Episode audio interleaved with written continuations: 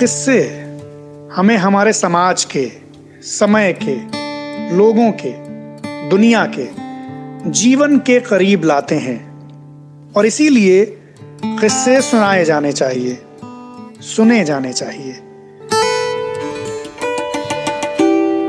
नमस्कार, मैं हूँ हिमांशु वाजपेयी और आप सुन रहे हैं किस्सा गोई।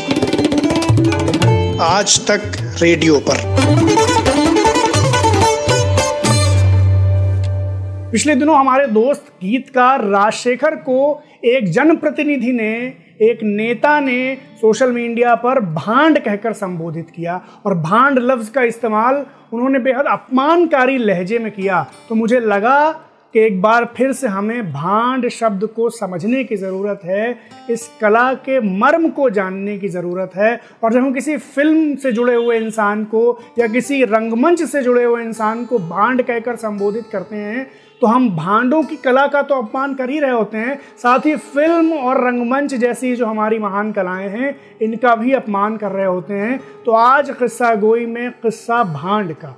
तो लखनऊ का वाक़ है। लखनऊ में एक बहुत मशहूर वकील थे बी एन वर्मा साहब विशेश्वर नाथ वर्मा साहब। जो कि शहर में अपनी सखावत के लिए, अपनी शख्सियत के लिए, अपने मिलने जुलने के लिए बड़े मशहूर थे। एक दफ़ा उन्हें पता चला कि सुरखा भांड नाम का लखनऊ का एक भांड बहुत ही ख़राब हालत में है, बहुत ही बदहाली की ज़िंदगी जी रहा है तो उन्होंने सुरखा भांड की मदद करने की सोची। लेकिन सुरखा भान, जैसा कि मशहूर था कि बड़ा खुददार है, किसी के सामने हाथ नहीं फैला सकता, सिर्फ़ अपने फ़न से, यानी भड़ैती की जो उसकी कला है, उसी से अपनी ज़िंदगी बसर करता है। भड़ैती की ये जो कला होती थी, जिसे आज हम बड़े अपमानकारी, बड़े डेरोगेटरी लहजे में इस्तेमाल करते हैं, ये असल में उस ज़माने में सत्ता से सवाल पूछने में सबसे पेश पेश रहते थे। ये भांड अपने आप में जुर्रत और साहस की अनूठी मिसाल थे और इनके बेशुमार वाक़े हमें मिलते हैं। तो जब बी एन वर्मा साहब को ये पता चला कि सुरखा भांड बदहाली में है तो उन्होंने उसकी मदद करने की सोची, लेकिन वो ये जानते थे कि भांड इतने खुददार होते हैं कि वो किसी की इमदाद कबूल नहीं करेंगे। तो उन्होंने इसके लिए सुरखा भांड की मदद करने के लिए एक अनूठा तरीक़ा निकाला। उन्होंने सुरखा भांड को अपने घर पर बुलाया और उससे कहा कि भाई, मैंने सुना है कि तुम सितार बहुत अच्छा बजा लेते हो और कल मेरी एक वकील साहब से बहस हो गई। उन्होंने मुझसे कहा कि तुम सितार बजाना तो सीख ही नहीं सकते। मैंने उनसे कहा कि भाई, मैं रियाज़ करता हूँ, थोड़ा बहुत बजा भी लेता हूँ, लेकिन वो वकील साहब अड़ गए कि सितार बजाना वकीलों के बस की बात नहीं है और तुम तो बिल्कुल ही नहीं बजा सकते। तो मैंने उनसे शर्त लगी है कि मैं जल्द से जल्द सितार बजाना सीखना चाहता हूँ और तुम चूँकि सितार बहुत अच्छा बजा लेते हो तो क्या तुम मुझे घर आकर सितार बजाना सिखा दोगे? बदले में मैं तुम्हारी खिदमत कर दूँगा।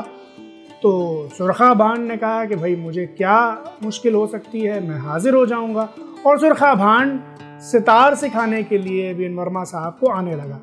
अब आप ये देखिए कि भांड न सिर्फ़ अपनी कला में, न सिर्फ़ सटायर में, कॉमेडी में, व्यंग्य में, हास्य में, फप्ती कसने में, जुमले कसने कसने में सत्ता को आईना दिखाने के लिए मशहूर होते थे, बल्कि वो कथक और सितार बजाने जैसी कलाओं में भी पारंगत होते थे। तो सुरखा भान बी एन वर्मा साहब के पास आने लगा उन्हें सितार सिखाने के लिए, लेकिन बी एन वर्मा साहब उन्हें सितार सीखना तो था नहीं, वो तो इमदाद की गरज से ये कर रहे थे। तो जब भी सुरखा भान उन्हें सिखाने आता तो कभी वो मसरूफ़ होते, कभी वो घर पर नहीं होते धीरे धीरे सुरखा भान को ये समझ में आने लगा कि बी एन वर्मा साहब, चूँकि सखावत पसंद आदमी हैं तो उन्होंने मेरी मदद करने के लिए ये तरीक़ा निकाला है और सितार उन्हें नहीं सीखना है। तो एक बार जब सुरखा भान को बी एन वर्मा साहब घर पर मिले तो सुरखा भान ने उनसे कह दिया कि, मैं आपकी बात समझ गया हूँ, आप मेरी इमदाद करना चाहते हैं, लेकिन मुझे ये कबूल नहीं है।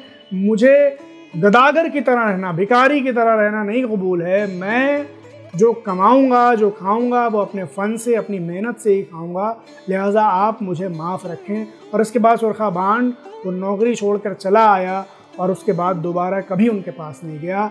तो ये भांडों की अजमत है, ये भांडों की खुददारी है। और अगली बार किसी को भांड कहने से पहले ज़रा इस इतिहास पर, इस विरासत पर और उस महान कला पर नज़र डाल दीजिएगा। शुक्रिया।